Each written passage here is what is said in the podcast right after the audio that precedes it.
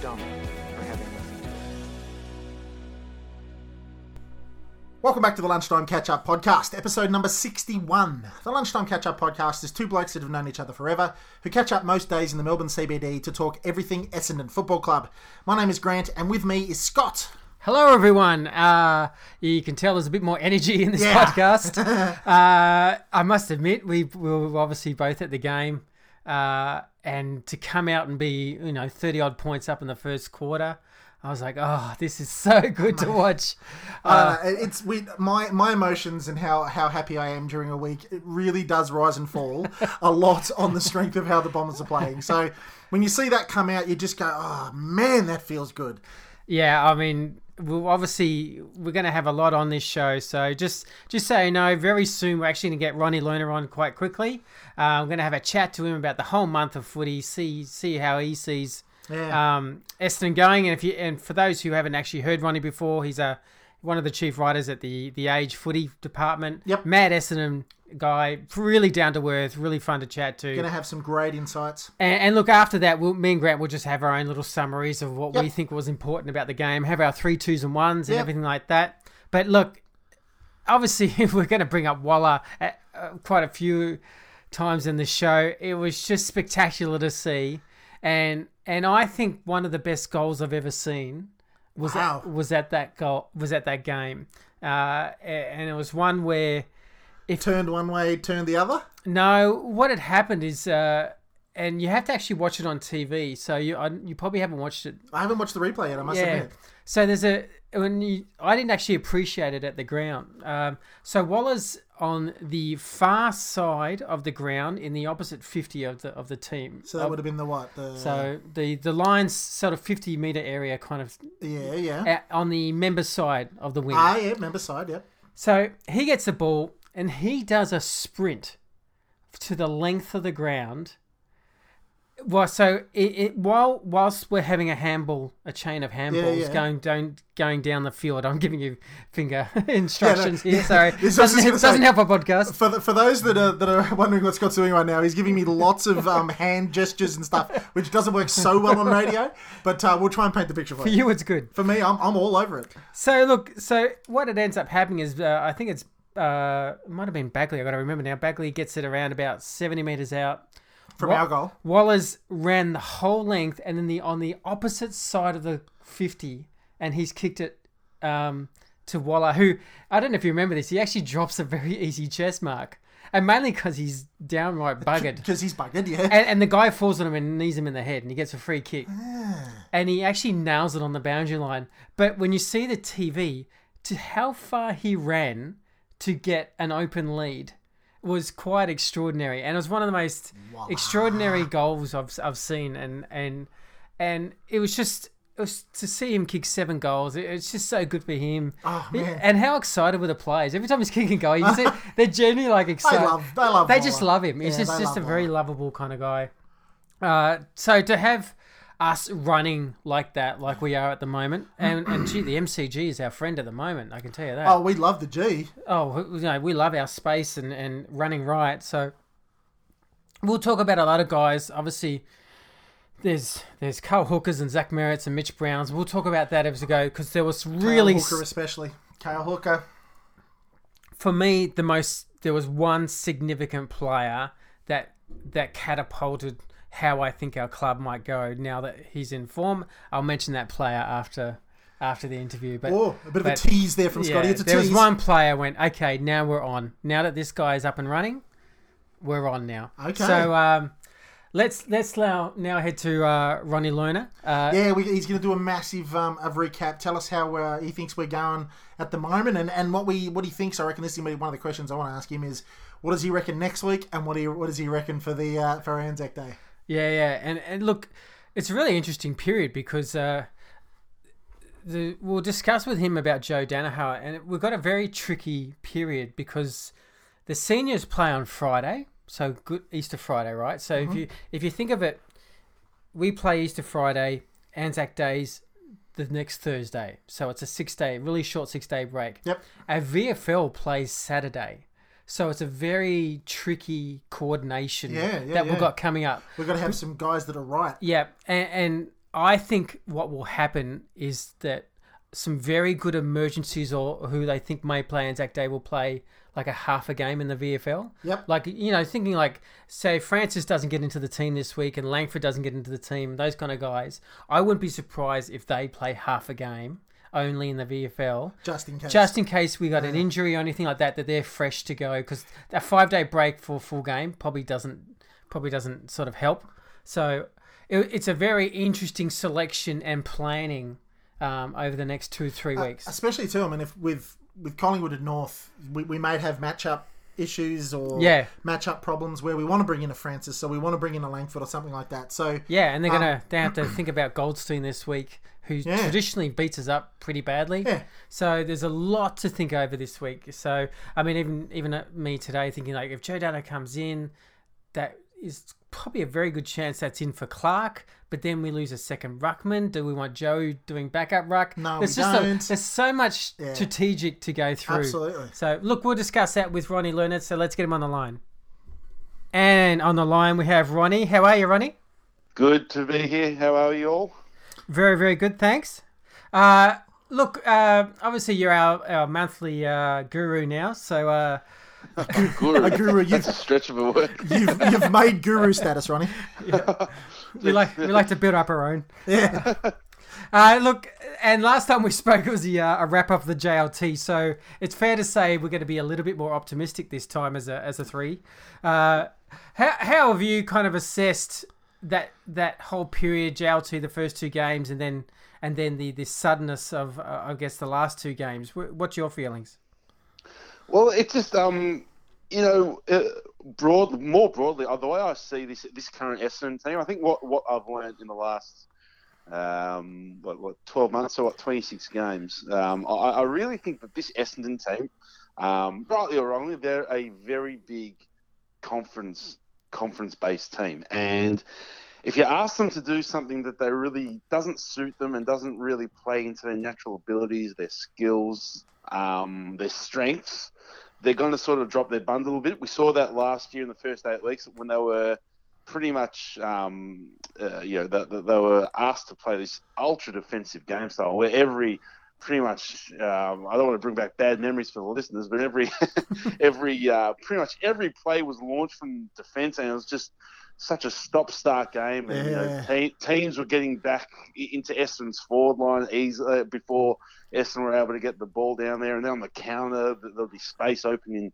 opposition forward lines. It was just a mess. And and then uh, after round nine, after round eight, they said, you know what? Let's just play to our strengths. Uh, this is clearly isn't working, you know. Uh, and look what happened in the last uh, not two, two, three months of the season. It was um, really good results. And I think this is what happened again this year. The first two weeks, the, the, they try to play.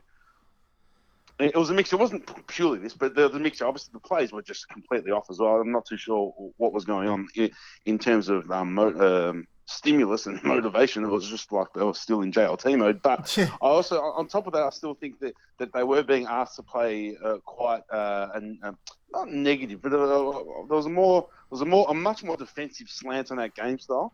And look what happened. That We saw shoulders dropped, ridiculous skill errors being made. I mean, you know, just off the top of my head, that Francis kicking the ball into Hurley's back against the killer. That's that was insane.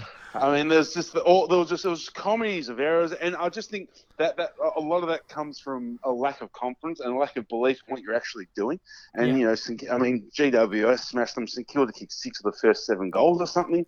It was just real. It was a real mess. And I think, luckily for Essendon fans this year, they have they have brought forward their realization a, a, a lot a lot earlier than they did last year. They're not they weren't waiting till round nine this year. Um, Yep. so they brought the the, the uh, and, and listen, what what's what is Essendon's? You know, when you look at the Essendon lineup right now, what would you say is their biggest their biggest strength?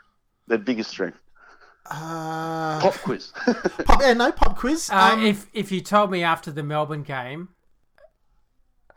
I would say the Melbourne Brisbane games. The uh, yeah sorry the Brisbane game sorry. Yeah. For me, what I got out of it was probably the the two pillars down back.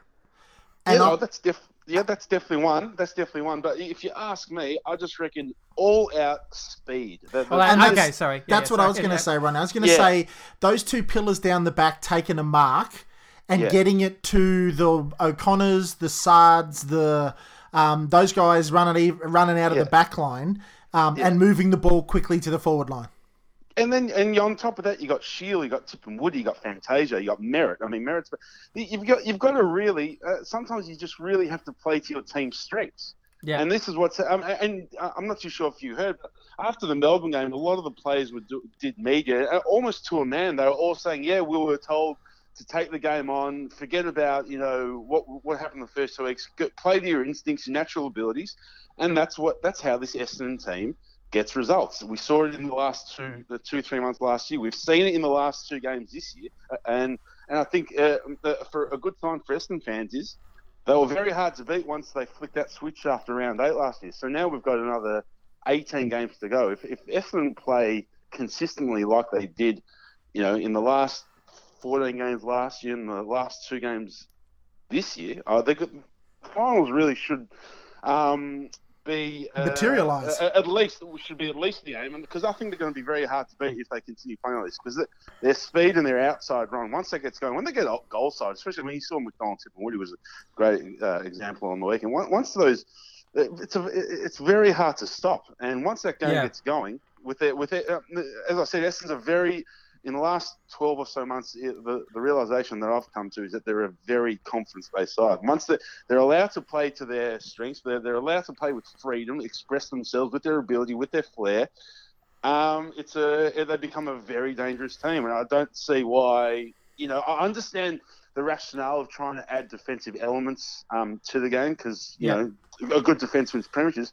But having said that, who's to say that this game style can't you know take Essendon deep into September? You, I think I think the most important thing is when you've got a, a list of 44 or whatever, you've really got to identify what the big strengths are and play to them, and that's what they've done the last two weeks. And one thing I'd notice is is Woosha he re, sort of reinforced that uh, again that message that he his philosophy I guess is that real onus on the players.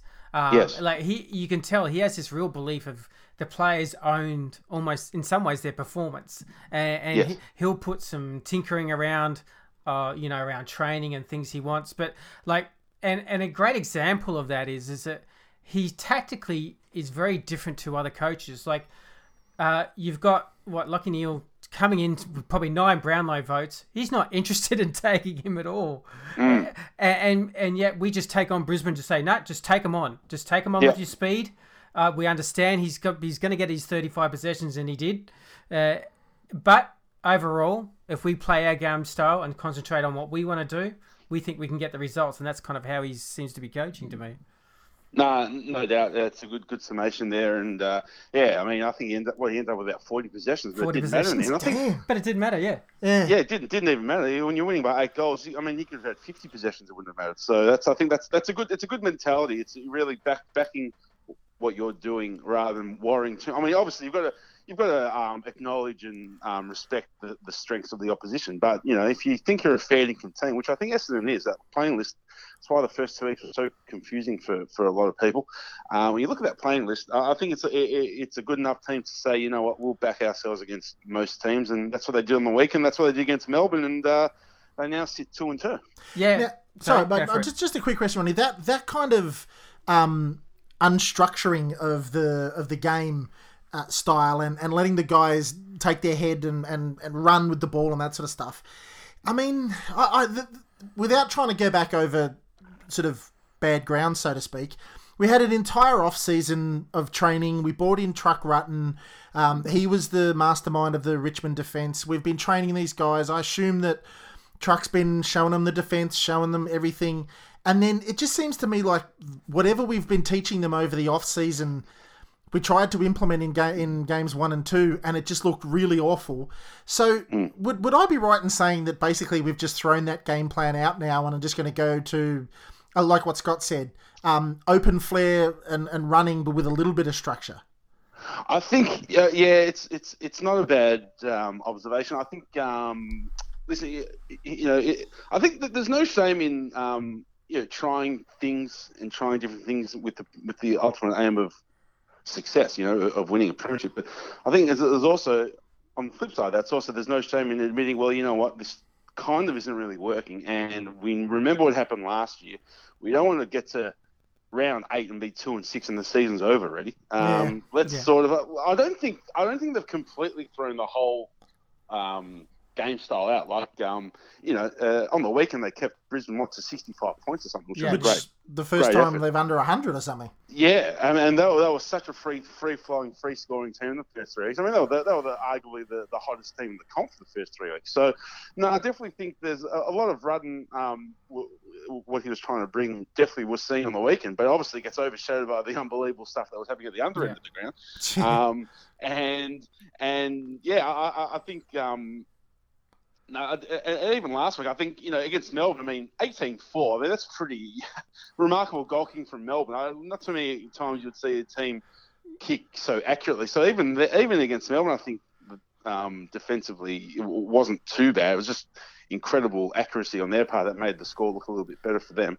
Um, but yeah, no, it's it's um, uh, it, there's like I said, there's, there's no shame in sort of tinkering things. I think I, I think you know to, to the credit, I think I think you, you don't want to have a, a, a coaching staff or a match committee that's too stubborn and set in their ways. I think Yeah. the- Yeah, the- I'd agree. their ability to sort of read the wind very early on and make changes. It wouldn't have been hard, easy to do, like because there's a lot of very proud men in that coaching group. But um, I think for them to sort of swallow their pride a bit and acknowledge that changes already had to be made after round So I think that's a, a credit to them. I think.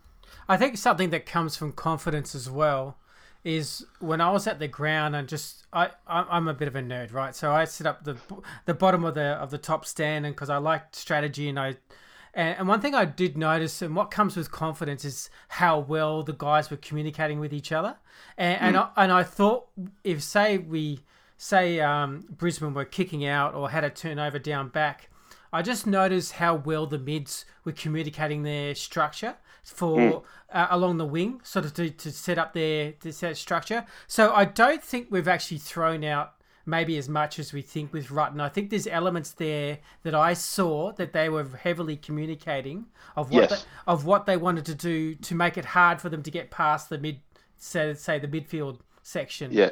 And, and I thought it was working quite well. There was a lot of slingshot coming back into our forward 50 and But even better than that, was a lot of there was a lot of stopping and looking up the field by um, Brisbane and not seeing anything. yeah, yeah. There was no free flow out of their back line. No. There was, yeah, that's right. And and how I mean how um how much better does that back line look with Hooker back in the team? Oh, so jeez. much, so much more solid. Hooker Hooker and Absolutely. Hurley back there. Yeah, It, it was insane how how how little he's played the last six months to to how he looked. I, I thought he would be like, okay, first half, expect something really rusty because he just hasn't played anything, JLT or anything. And stra- he just comes out with authority straight, straight away. back in, taking And, marks. and he's in the coaches' votes even tonight. So um, Yeah. it's, well, it's he's an all, all Australian, best and fairest. They don't grow on trees. yeah. no, and it, and it does. I mean, even with when you're talking about communication, he he was like a key part to that, and I kind of felt like he was a little bit of the Goddard voice. Uh, That that we've probably been missing a little bit with some some younger Ridleys and a, a few other guys around, just to make sure they all structure up right. And I thought, oh, there's a bit more leadership over the ground. It feels like at the moment. Yeah, I think I think maybe with um, Hooker down there, Hurley stands like you said a bit more confidently. He stands a bit taller, um, and those two communicate well. No, I agree. And having said that, I actually thought Hurley was, um, uh, you know, he copped a bit of criticism early in the year when they were going pretty poorly. I actually thought Hurley was Essendon's best player against St Kilda, to be honest. I thought he was uh, very unfairly criticised. But uh, but as you say, he, he he looks even better when, you know, Hooker and Hurley played so much footy together. It's sort of, you know, uh, that you can't you cannot buy that kind of um, understanding, that kind of experience between two players. It just you, you can only develop that over many years, and when you've got it in your team, it's it's priceless. Yeah, and look, I'll I'll get your opinion on this. Another key area for me was uh, like when you look at Collingwood and see how many A grade sort of mids they've got going through. I I really felt like we were struggling with an out of form Zach Merrett. I felt like a, a Shiel was really trying to get the sort of the ball moving, but when you saw Zach Merrett against Brisbane, you realised the impact of that second A grade with alongside Shiel, and you go, okay, they started to cause some real havoc, and I thought this is like a, a pivotal moment where I can see Merrett moving much better than he's ever moved. tackling, he was the whole tackling thing. pressure, and I thought, okay, this this makes Essendon a lot more dangerous when he's and when him and Shiel uh, are kind of on. Oh. We lost Ronny. Look out. Technical issue. We've lost Ronny on the phone. That was my uh, best. wonder if I could do ever. Ronny's voice. Yeah, Scott, I agree. Um, Zach Merrett, uh, he's he's hugely important to the footy club. Um, and I, look, I think Scott Scotty's 100% right, to be quite honest, while we get Ronny back on the phone. Um, Zach Merrett. Hello. And we lost Hello. Ronny there. You're I actually cut, cut out there for about what happened there. Shield's my best material, and you. you, you missed it and everything. That's okay. No, we're, we're a uh, we're a dinky little podcast. Sometimes the phone hangs up. People will forgive us. Um, we were basically just sort of going on that on the tangent of of how much better the side looks with Zach Merrett up and about. I guess the difference between last week for him, or sorry, the, the week before last. Um, for him and this week is chalk and cheese. Can you tell us what you think he means to the club? Oh, it's a it's a great point. He's listen. He's a star. I mean, it's it's it's it's. There's no doubt when he's up and about, he's he's one of the best mids in the comp. I mean, at the age of what, especially in that 2016 year, he just that's when he really shone in like at such a young age, and ever since then he's been um, one of Essendon's most important players. And yeah, when he, when he's when he's down as he was in the first couple of weeks, um, it, it definitely impacts the side. But when when he's up and about, like he was on the weekend just a magnificent player, isn't he? I mean, he, Yeah. he really hit the ground running. Like ten touches and a goal in the first quarter, and really from there just um, kept going and just was a major reason why Essendon had such a dominant win. And and you mentioned Dylan Shiel. Gee, like if he can get his disposal somewhere near 80 Yeah. 90 percent, he he's going to be unstoppable. That speed is just absolutely blistering. And I- if he can just somehow get that that disposal level up to about 80 90%, he's going to be a massive asset for us. Yeah. He's already been Yeah. pretty good, but you know, he just turns it over a bit too much. But um, uh, you know, pro- the good stuff probably does outweigh the bad stuff at the moment for Shiel. But yeah, and, and Zaharakis was best back to his best again on the weekend. A huge, a huge Two game in the games, first yeah. half Yeah. when the game was up for grabs. He was magnificent. So, um, and and the good news for Essendon fans is Devon Smith hasn't really hit his stride yet. They No, and past Ferris, I was so. thinking that, yeah, he's um, and this is I was sort of saying to Scotty, we were looking at the stats over the last couple of weeks of podcasts, and you you can look at we've got enough mids now where if Devon isn't, I don't know, up to the best and fairest kind of incredible standard he was last year. captain as well in some ways. Yeah, and the captain Samuels, uh, we've got like the Shiels and we've got the Zarakises and the people like Myers helping him and the parishes and stuff now, where you don't have to have everybody getting 35 touches or everybody getting 30s and that sort of stuff. You can have um, one player like Smith not down, but not up at his super duper level and still win games of footy. Yeah, that's right. And I sort of, I kind of think of Stringer in that vein as well. I thought he, he was huge in setting up the win on the weekend. That first quarter, he, like everything he did was just absolutely brilliant. Kick goals, set up goals, Yep. and then he maybe may have gone out of the game a bit after that. But he kind of already did his job by quarter time. Like it was already five goal margin at quarter time. And, Yeah. and the week before, he arguably played the, his best game for the club string. So, um, yeah, you're right. You- You don't.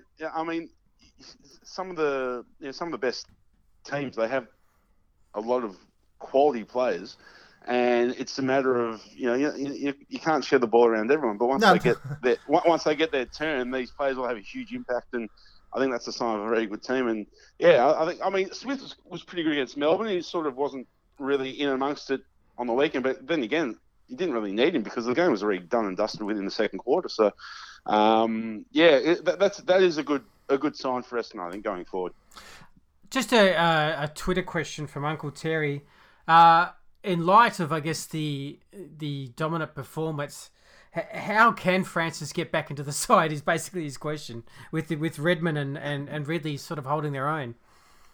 Well, yeah, it's a good question. Um, and now you look at the key pillars. You've got Hooker, Hurley, and Ambrose is, isn't doing much wrong either at the moment. No. Um, I think it's yeah. I think he's just in a period where you know he's not the first player to have to do this. To just bide his time, I guess, and just you know head down, bum up down the VFL, and um, just wait for his turn next. I mean, if the if, while the team's firing on all cylinders like it is, um, it, it is hard to make many changes, I believe. But uh, I've got no doubt he'll be back in the team. I think he was a little bit unlucky to be dropped, but So do I. reasons. And now that they've they've scored an eight goal win. I think they're justified in their reasoning, the match committee. So um, yeah, I, I, listen, he'll be back again. Uh, when I don't know, but um, listen, he's still very young, and as I said, not not the first player to have to bide some time in the VFL True. to earn your spot back. So yeah, I wouldn't be too concerned just yet, but um, yeah, uh, clearly a talented player, and we'll see him again some, at some stage. Just just another one, so from uh, Jono on Twitter. Uh, he basically wants to ask you the two wins that have been at the MCG. Do you think we can replicate that kind of form now at Docklands, which is slightly, I guess, more narrow?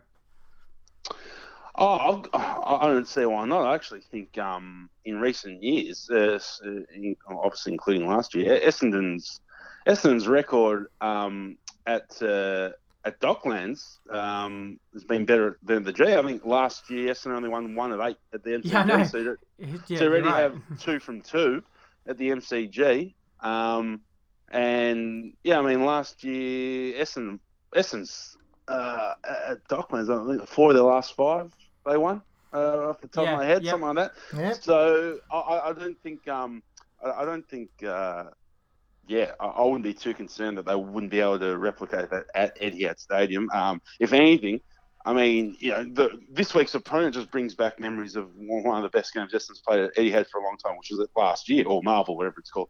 Last year against North Melbourne, uh, that was a one of the one of the most entertaining games of the year, and The Fantasia, Um, the I- Fantasia game. Yeah. the Fantasia game and the McKernan game, who unfortunately won't Yeah. be playing this week. Yeah. Um, yeah, that's right. And I, I, I think that, that game style um, that they're now playing uh, really, I think it suits Docklands. I think I think um, the the one worry heading into this year was how's Essendon going to go at the MCG, but I don't think there are any worries there at the moment. So Clearly not. yeah, it's yeah, it's it's a it's a good uh, it's a good signs early from that perspective.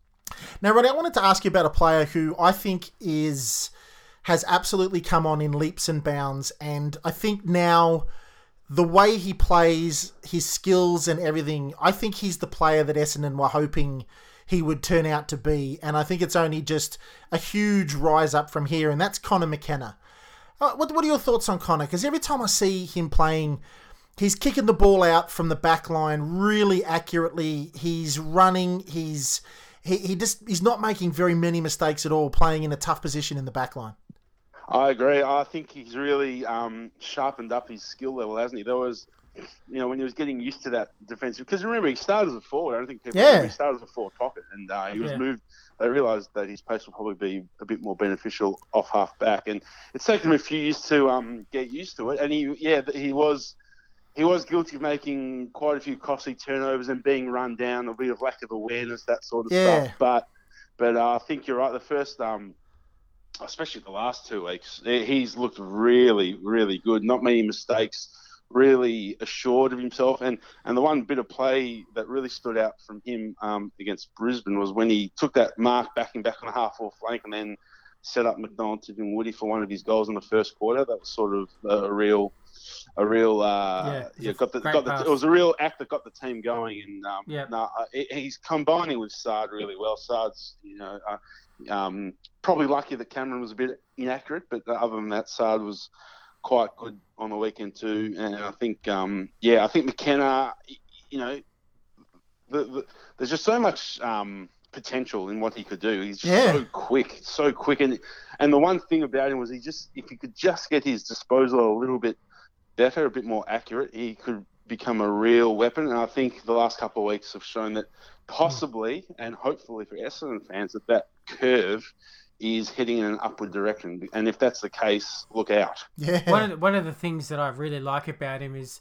he reminds me of, some ways, not the, I guess not in the way he plays physically, but a, a Goddard when he gets the ball will, will always look for a dangerous kick, like a, a kick that that the opposition. You know, if it, if it comes off, it will really hurt the opposition, and we'll get our game running. I, I kind of find McKenna has that kind same kind of dare that he, he looks for something that is actually useful to us, and not just the The relieving kick out wide or 45 meter down the line, kick to Bellchambers. yeah. uh, he, No, he'll look. He'll look for something to get us going. Yeah, no, he's, he's a little bit more considered, isn't he? So, um, uh, which is which is important because you know uh, when you consider the, the kind of breakneck breakneck game style that Essendon do employ, it's it might it might not leave much room for you know taking your breather and assessing your options. You know, a lot of instinct based sort of play, which is thrilling when it's up and about. But yeah, for McKenna, it's still you know. Um, especially in the last couple of weeks, to really sort of you know smell the roses a bit and assess his options, and more often than not pick the right one. It's it's very, it's a very good sign. I, I think Yeah. he may. What is he in his mid twenties now? I Yeah. think um, Yeah, he's still got Yeah. lots of footy left. plenty of footy left. Now I think this, you know, hopefully this could be the launching pad for him. You know. I totally agree. Hey, so let's get on to Friday night Easter footy. So it, look, it's every as every Essendon fan knows at this time of the year, it's always a tricky one because you know it's not just Easter, it's Anzac Day. It's always two or three weeks of of odd timings of games. You know, cramped cramped in, a lot of planning involved. There's obviously talk about Joe Daniher, um, and I'm just wondering what your thoughts are. It's a very tricky one because the VFL play Saturday and again at Werribee. The the seniors play Friday and then Anzac Day's Thursday. So it, it's a big call on how you how you select the side this week. What do you think Joe's chances are? Um, I think.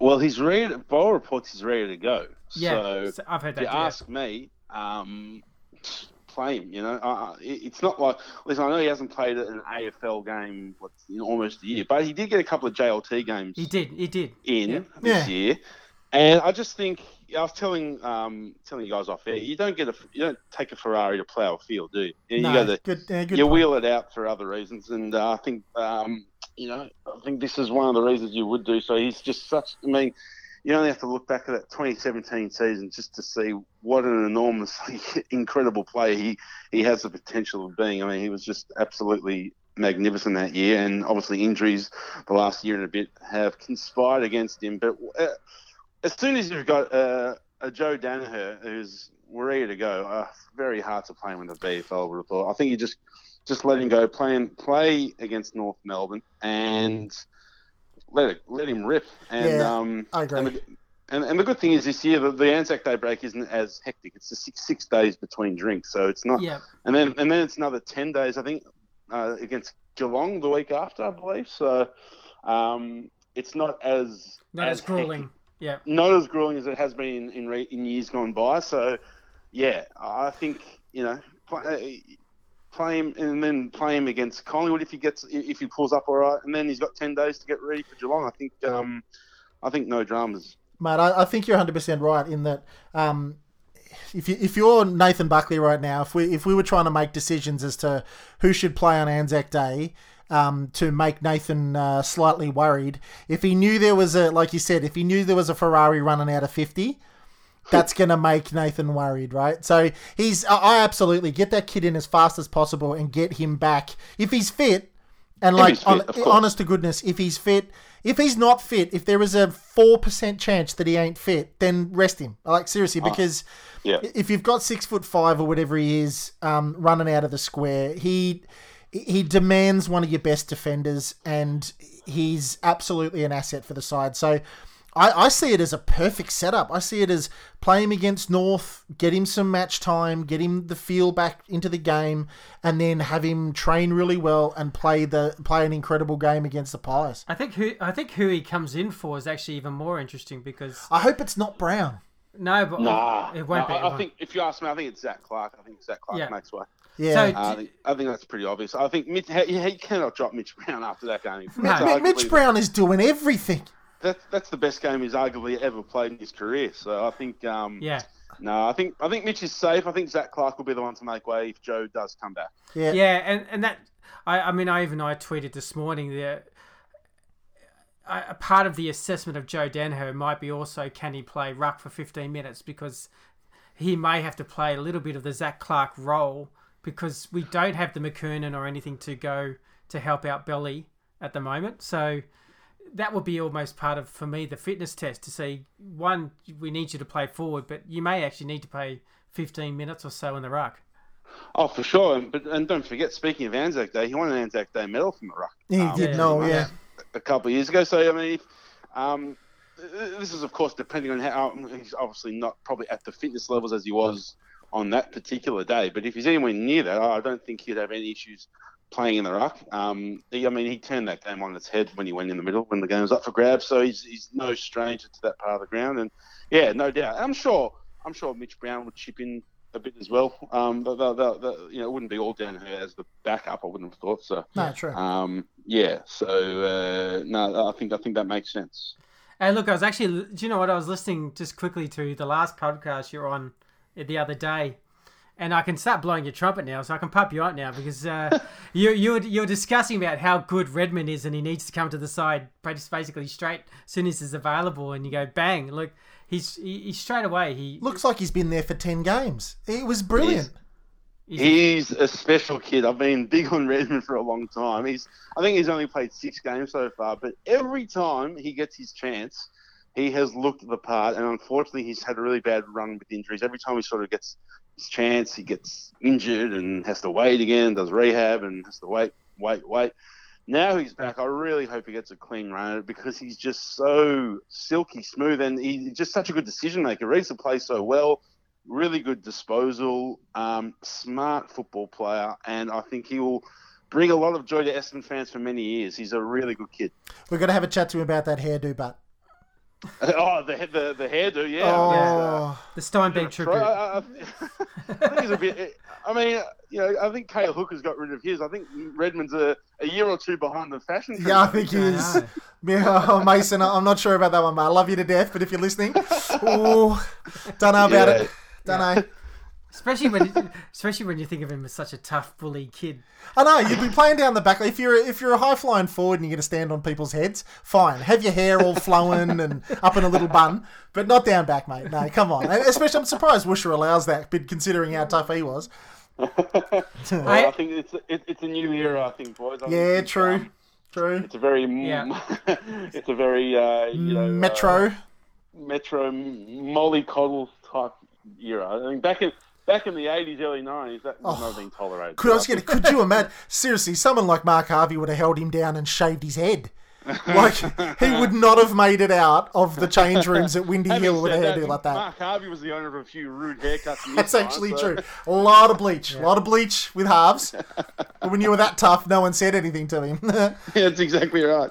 Hey, look, I, I, I'll, I'll ask one more question from just the, the fans on Twitter for you. They're, they're, they're just coming through now. There's a guy, uh, Chris Pepperell, on Twitter. Uh, he said, Look, our slingshot game style seems to only work well against some teams. Uh, and he's got, when we are allowed to play that game style against Melbourne, Brisbane, it seems to work fine. But some other teams that have the ability to shut it down, how can we manage this better?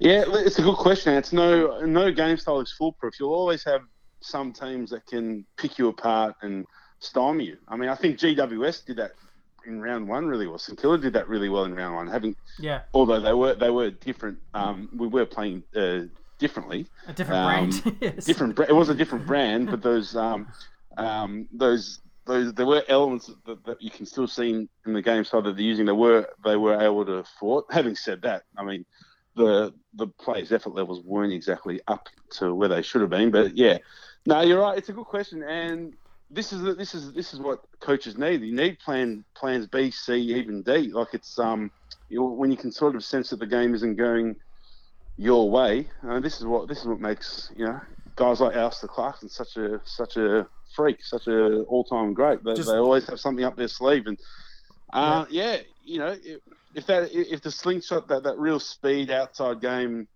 is is able to be curtailed, um, yeah, it's it's a, it, it would obviously be an issue, but you know, um, the, the coaches coaches spend so much time working out different strategies, different ways to overcome obstacles.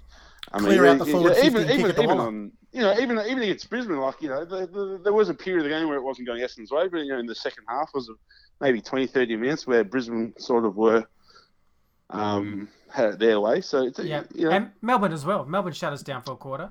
Oh yeah, I mean they kicked six goals in a row, didn't they? Yeah, At yeah, one yeah. So so it's yeah. Listen, you, it's almost impossible to play a four quarter game. Yeah, Um, but the, the the key is to really when, when you're up and about, it's it's to cash in when you're up and about and when you've got all the momentum. That's that's the that's really the key to footy these days. I reckon there's so many momentum shifts, and when you when you've got it on your terms, you've really got to make them pay. Because as you saw with Essendon in the first couple of weeks. They had so many inside fifties, but hardly kicked any goals. So. Mm. Yep. Mind you, then on top of that, there's a little bit of cream. It's just just kick it to Walla. That's, oh, that's the bailout. Just kick it to Walla, really. wasn't he unbelievable? That was Oh, one, that's one of the best performances I've ever seen from any Essendon player. Just they're extraordinary. Mate, I, I did. So- say, I said that to Scotty. We were going to say it on the podcast. Is just welcome back, Walla. I mean, it's that that bloke and Orazio when they're up and about. The just Mm. the cream they they put sort of on top of the the hard work from the mids and that sort of stuff. Yep. The way they and how dangerous they are every time they touch the ball.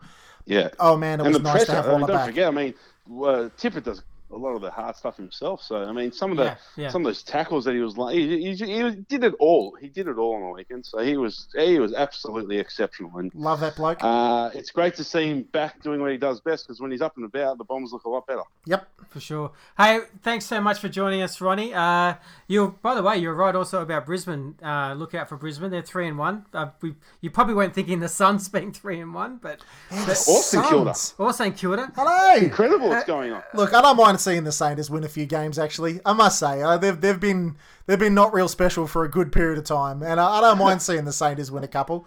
Yeah. I, I mean, it's it's good for footy for the Suns. Yeah, get that, some that wins. is true It's too, unbe- for the Suns it's, too. It's incredible. Uh, that is one of the great stories of the year so far, like, and not just the way that they've, they've won.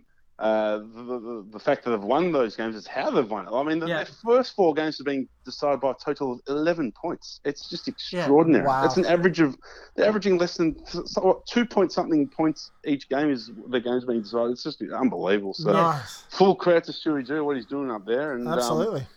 and uh, uh, yeah, I know it's an Essendon podcast, but I think it really No, it shines a light on what's going down, on what's going on down at Carlton because Brisbane and the Gold Coast were very much in their um, echelon in terms of you know struggling and development, and they've just at the moment after the first month they've left them in the Leaps and bounds in the dust. So Yeah. I think Essendon fans will be very happy to hear about that. Yeah, I was going to say, an Essendon podcast is very welcome to talk about Carlton's demise. Um, Poor, poor Will Setterfield. He, he thought he was coming. He, he thought he was coming to the Bombers, but unfortunately, mate, you ended up in Carlton. Sorry about that. hey, Ronny, um, where cool, can they, where can our uh, our guests, uh, our listeners, find you?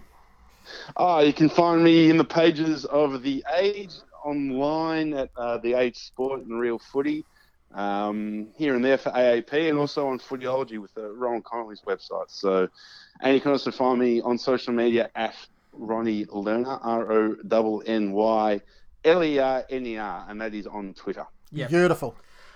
Thanks so much, Ronny, for joining us again. Uh, I'm sure we'll chat after around about round eight. See, hopefully it's it's further good news, but it's a it's a big, big sort of four or five weeks coming up. Some big games. Indeed, big games, big games. Thank you very much for your time, Ronny. No worries. Bye bye. Cheers, mate. Cheers. See ya.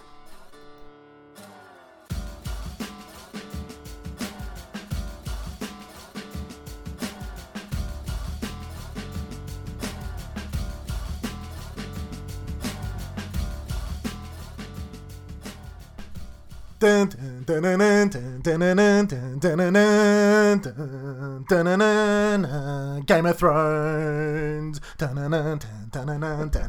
How many how many people out there haven't watched Game of Thrones yet? And not listening to our podcast because of it. because because of it. Me, I haven't watched it yet. I've been told not to watch it all day.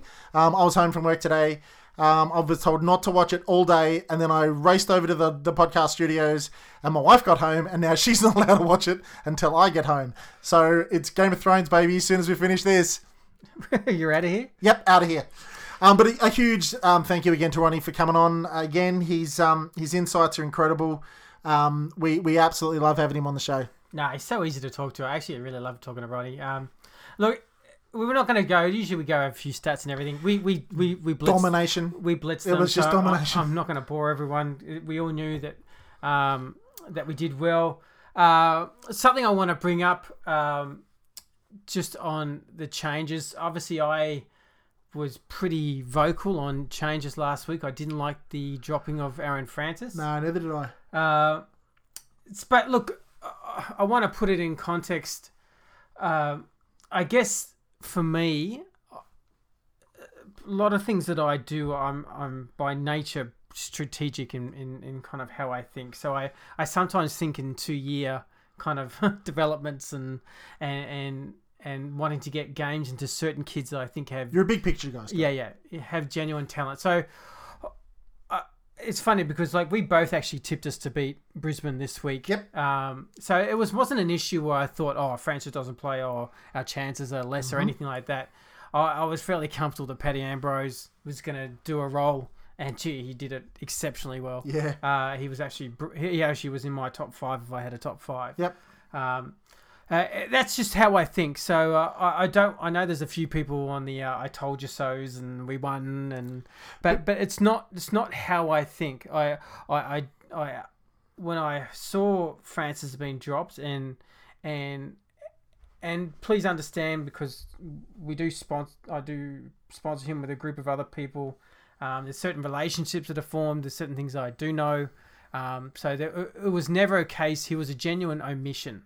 Uh, it was never a case of he was sore or injured or anything like that. He was he was fine a couple of days later, and um, even at the VFL game uh, at Frankston. So he trained all week. So he was a genuine omitted, but it was genuinely omitted due to matchups. They thought um, Ambrose would run better with Hipwood, and in all fairness, it's exactly how it played out That's Ambrose's and, and that's strength. That's that's the right call by the coach. So I don't want to be some sort of like me me me me. No, that they've made the dead set the right call there. It worked out perfectly. Uh, I I- I guess me, I still have a hunger to get games into this kid. Uh, I just I just think he's a genuine big Oh, player. they will. and I take I take Ronny Lerner's words to heart when he says, you know, he's still very young in the game. So so I guess for me, maybe even a bit of patience is involved. But uh, I I want us to build a, a side that has sustained success year after year. And I think there's a group of players, I guess, in my mind that I see that are, are, are like a a top 20 kind of view of bringing the club into the next generation and having real success. And that's, I guess, maybe that's me being impatient, but I really see that. I, I want to get 50, 100 games into these kids. Can, can I can Yeah. I chuck a, a positive on, on if there is one in Francis not playing? Is that I'm, I'm actually pleased, and at, unfortunately at Aaron's expense, and I don't mean that in a negative way, but I love the fact that Ridley didn't get dropped. Oh, no doubt, no doubt. and Yeah, just yeah, because like he's one of those kids we want to get a lot of games in like and he was he's been the fall guy a lot of the times he's been in he's been out he's been in he's been out and to have him in the side um, and continued faith in the kid and continue to get more games into him if there is a positive in trying to find one in him and Aaron- Redman, yeah, yeah. and Redman is there Yeah, yeah, we got we yeah. got two, we got one more game We've got very good halfbacks.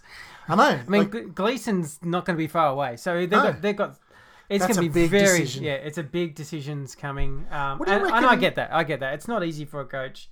So I- I'm never a sack anyone or anything like that. That's not my that's not my Aaron's heart. been dropped it's a I- travesty I, just talk tactically and I just talk openly about Mm. what about things I see and and, and never get the feeling I, I'm no dictator at all. If if if, if I'm wrong, like I, I tweet a lot. Oh, I got you know because I, I had a I had a view that you know Bagley might be 50-50 this this week to get a game. And I, I was the first one to tweet. I'm so glad he played because he's been critical so Yep. far in the first half and and I'm more than happy to be proven wrong by a very good player. Yeah, so uh, so I don't have that kind of like oh you know that kind of vindictive oh spewing he played well because now my guy won't come in. Yep. I just want the team to play well. That's, absolutely That's pretty much where my heart's at. So- I- we just all have opinions. It's just footy's a motive subject. We all have opinions. I, Absolutely. I love debating and having opinions. So never, never I'm never kind of the dictative. So I look, I just wanted to say that because I, I know there's a lot of back and forth with, with some of my comments about wanting Francis to play, and a lot of people trust the coach, trust the coach. I, I, I, I get all that, and and because it's just not me saying, oh no, I'm not demanding anything. I'm just saying what I think. And, Uh, I, and I bet you too that that in because we've got Ridley, Redman, Gleeson, um, Yeah. Francis, Hurley, Hooker, all these guys, all these great sort of key position Someone good's going to miss out. halfback. Someone's good's going to miss out. That's the Yeah, thing. And I bet you a million bucks. Whether we like it or not, someone good's going to miss. That's it. The coaches and halves of those boys wouldn't have just said you're not playing next week and not spoken to him. I reckon they would have had Yeah. a chat to him and said, "Listen, we, we want to get Mason some games, and we want to do this, we want to do that, and we want to, we think the matchups are this. Hmm. Um, you'll be you'll be well and truly watched in the in, if he plays in the twos or whatever it is. So I think yeah, I think there's someone's going to miss out. That's that's it's a luxury for us. I'd say we look at it as a positive. Oh, exactly. Yeah. Um, so looking to next week, dude. Um, North Melbourne. yeah, I don't know what kind of changes we're going to look at. Uh, I think Joey's the obvious one. Um, yeah, bring him in. I, I like the I like the statement. You don't leave a Ferrari in the in the garage. Uh, my gut feel says I'll bring him in. Yep. I don't know if they'll make too many changes. Um, Who could they bring in? I mean, there's there's not many. I mean, look, Myers is back in the side. Yeah, I mean, depending on how Myers' injury to his face was, Hmm. um, uh, if it's just a, a, slight broken nose or something like that, they, they usually can, they usually can play on. Yeah, Um, a slight broken nose. yeah, but it was actually pretty severe. But but it didn't look like it was a concussion or anything. So I expect he probably will be available. But Yep. we'll see what the club says. Uh, so I don't know of many changes. Um, and there wasn't sort of significant Parish got a hammy or anything like that. There No, wasn't no. any sort of injuries that we got to worry about. No, like Saka had a sore knee, but he came on about 15 minutes later and, and ran out the game. So I don't think there's. Belly went off looking not particularly well, Yeah. but he came back. Yeah. Look, and Belly's the only one I kind of feel like that's continued to struggle a bit. I think he's throwing his weight around and being really physical. I think Yeah. that's what helping. I think that's genuinely helping us. But like, he had six disposals, one mark. And, and, Yeah. and his opponent had double the hit out, so he, he's not he's not on fire. Yeah. Um, but he's it's not from attitude. He's throwing his weight around, and, and that to me might, you know, the coach still might give that sort of like, I, I don't mind that because there's something to say about um, someone who's a real physical presence around the ground. Like, you know, Mumford. Mumford's not a guy who got the possessions right. No, no, no, he's not. But he made the midfield walk anywhere tall. near the ball, he made people walk tall. Yeah. Uh, and, and I think if Belly can have that kind of attribute keep going, I think that will get him games. yeah, I agree. But he'll understand that there's a guy called Sam Draper coming behind knocking, very knocking fast. on a door, yeah, yeah, knocking yeah. on a door. But for the moment, I'd say Belly. Yeah, it'll be interesting. They may with these two short breaks, depending on. I feel like he's still a bit sore, but it'll be interesting to see where he's at if they can play both games. But Mm. but look, so much besides that, I don't think there'll be many changes. To be honest, I No, think, th- mate, it's that's a winning that's a winning team, mate. You Yeah. don't you don't have a team win that dominantly and then drop one person and say you didn't perform well. So no, No, I'm looking forward to the game against North. Um, just a quick shout out while I'm here. My brother-in-law Damien uh, hit me up, said he was having some beers with uh, some listeners to the podcast in Sydney. Um, so a big shout out to the weekly Bomber faithful at the Light Brigade in Paddington.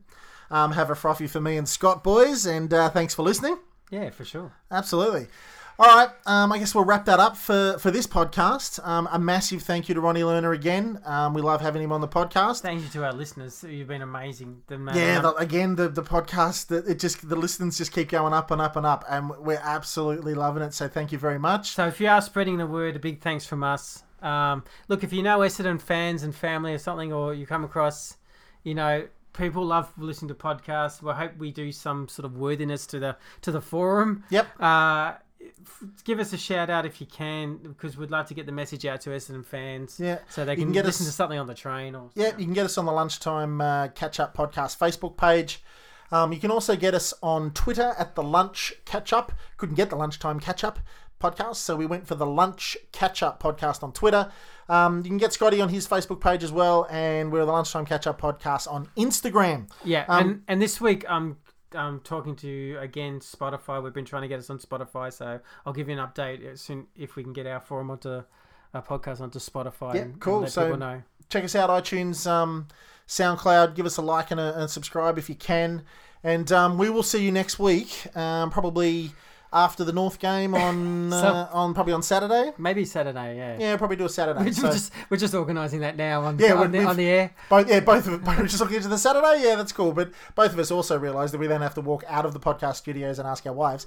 So um, we will do that and uh, probably be be back uh, with a new episode on Saturday. So. Thank you very much for everybody for listening. Thank you again to Ronny Lerner, and we will see you guys next week. Go Bombers.